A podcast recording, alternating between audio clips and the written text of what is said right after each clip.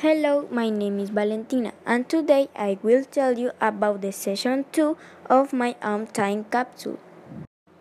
A man with coronavirus was in the street while it was raining.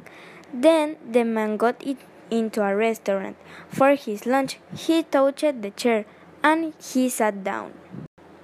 In that restaurant, there were many people eating while the man was waiting for his food. Then one person went to the table's man to asking for one chair that this person needed. Previously, the man with coronavirus touched that chair. This is a typical atmosphere of context where called creating a coronavirus infection. For things like that, we have to stay in home and follow the prevention instructions.